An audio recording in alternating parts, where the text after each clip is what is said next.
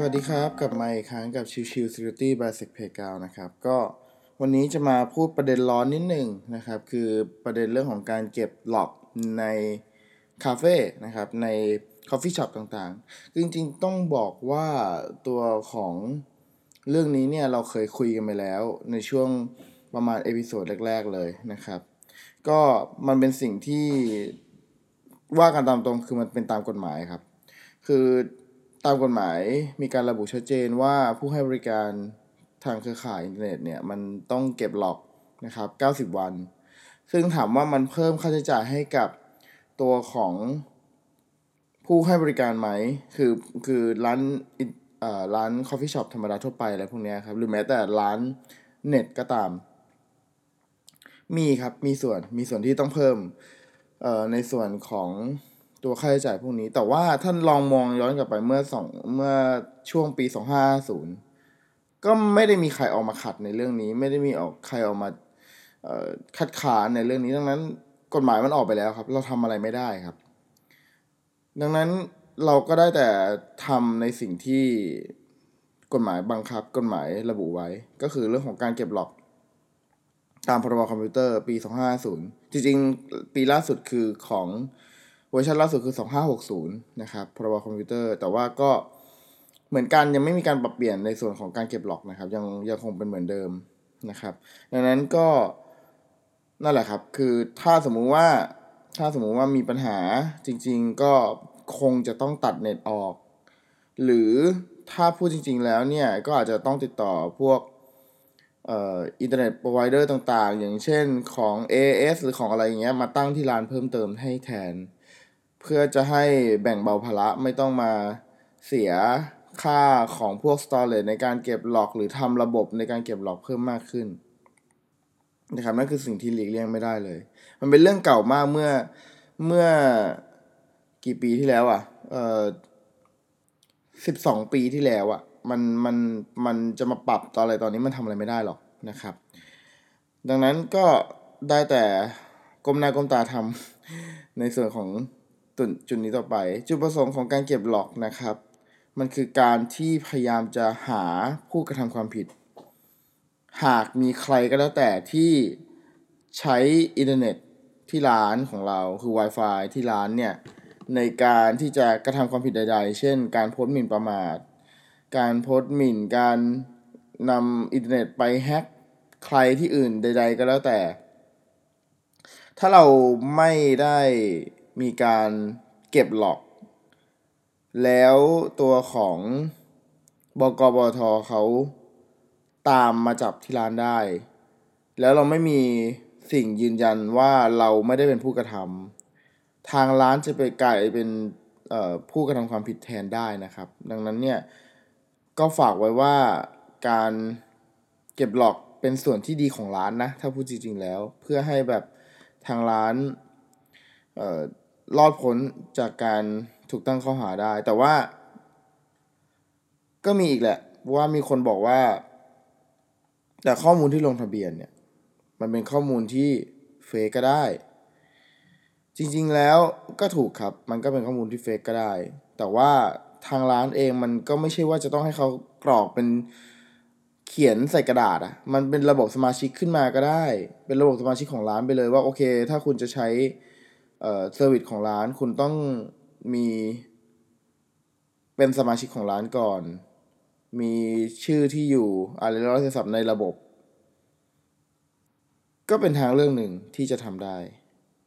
ดังนั้นอย่าบอกว่าเป็นข้อมูลเฟซข้อมูลเฟซข้อมูลเฟซซึ่งผมมองว่าไม่ make sense อะก็ก็เขาให้เก็บหลอกเพื่อจะให้ identify เขาพยายามช่วยให้ทางร้านรอดพ้นจากการถูกตั้งข้อหา แต่มานั่งคิดว่า จะต้องมานั่งเจอข้อมูลเฟก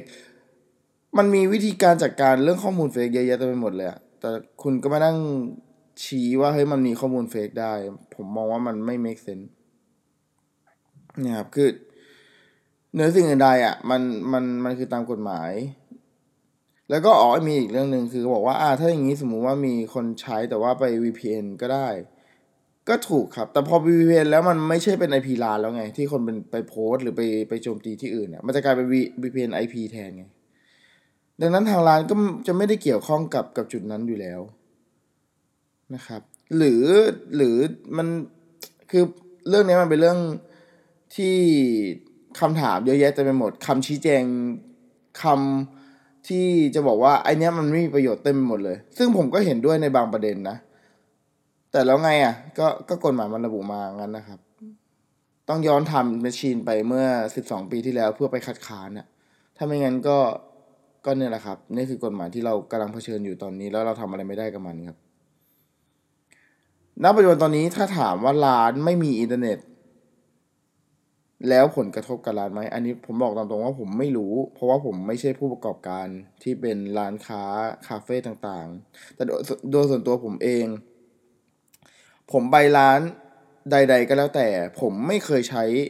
Public Wi-Fi ของร้านเลยแม้แต่ร้านเดียว เพราะผมมองว่า ผมรู้ว่า Open Wi-Fi มันอันตรายแค่ไหน หรือ Wi-Fi ที่แบบ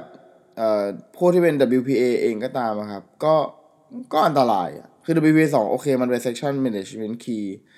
แต่ว่าพอเป็น WP มันยังเป็นคีย์เดียวกัน เอ้ย WEP มันจะเป็นขออภัย เป็น WEP ยังเป็นอันเดียวกัน ดังนั้นเนี่ยค่าไม่ต่างกับ Open Wi-Fi เลย WEP กับ Open นะครับ ดังนั้นมันเลยกลายเป็นว่าผมไม่เคยใช้ Public Wi-Fi เลยอืมไม่ได้ใช้มาหลายปีแล้วอะคือแต่ก่อนเคยใช้นะ แต่เดี๋ยวนี้ไม่เคยใช้เลย เพราะว่าใช้มือถือในการต่อเน็ตเองตลอดนะครับ ก็ฝากไว้ในประเด็นร้อนตัวนี้นะครับ คือมัน ถ้ามองในมุมของผู้ประกอบการอะใช่ มันมันเพิ่มค่าใช้จ่าย มันเพิ่มความยุ่งยากมากขึ้นในการประกอบการ แต่ว่าถ้ามองในอีกมุมหนึ่งมันคือกฎหมายอะครับ เราเราเป็นประชาชนคนหนึ่งในประเทศ ซึ่งมันก็ต้องทำตามกฎหมายครับ ต้องทำตามกฎหมายในแต่ละประเทศนั้นๆที่เราอยู่ที่เราอาศัยอยู่ ดังนั้นนั่นแหละครับ ก็ทำตามกฎหมายเถอะครับ ก็ไม่ไม่ได้มีประเด็นอะไรมากมายไปกว่านั้นนะครับ อยากคือต้องบอกตามตรงว่าผมเองก็ไม่ได้ชอบรัฐบาลชุดนี้ แต่ว่าสืบเนื่องด้วยผมก็ยึดหลักตามความถูกต้อง หมายความว่า ถ้าเขาพูดในสิ่งที่มันถูกต้องผมก็คงก็ไม่ไม่แย้งอะไร ซึ่งในในในมุมมองนี้มันก็เขาก็พูดถูกแล้ว ทางรัฐท่านรัฐมนตรีก็พูดถูกแล้ว ซึ่ง ก็เลยรู้สึกว่า โอเค อยากจะพูดให้เข้าใจกันตรงกันเฉยๆว่าสิ่งที่มันเกิดขึ้นเนี่ยมันคือกฎหมายนะ มันไม่ใช่แบบอยู่ดีรัฐมนตรีจะมาพูด เพราะว่ามีข่าวเรื่องของการจับกลุ่มการติดแฮชแท็กไม่โอเคอะไรเงี้ยนะครับมันไม่ได้เกี่ยวกันมันเกี่ยวกับกฎหมายที่มันมีมาในประเทศนี้เป็นสิบสองปีแล้วอะอืมนะครับ ดังนั้นก็ทำเถอะครับ โอเค จริงๆมันมี เบื้องลึกอะไรอีกเยอะนะ เช่น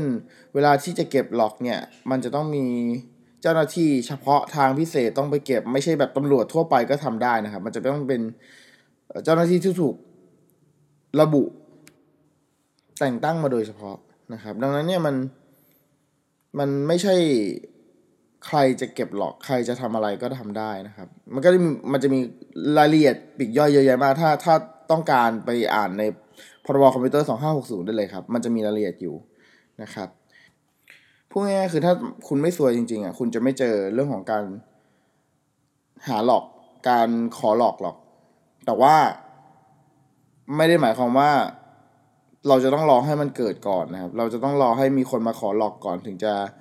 ทำการเก็บ log นะ เพราะว่าค่าปรับก็สูงนะครับ ตามที่เคยพูดไปแล้วใน EP ก่อนหน้านี้ ดังนั้นก็ ถ้าใครคิดอยากจะให้บริการอินเทอร์เน็ตให้กับผู้ใช้งานในร้าน ก็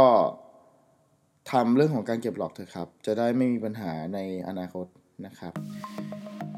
ขอบคุณมากทุกท่านที่เข้ามาติดตามรับฟังสำหรับวันนี้สวัสดีครับ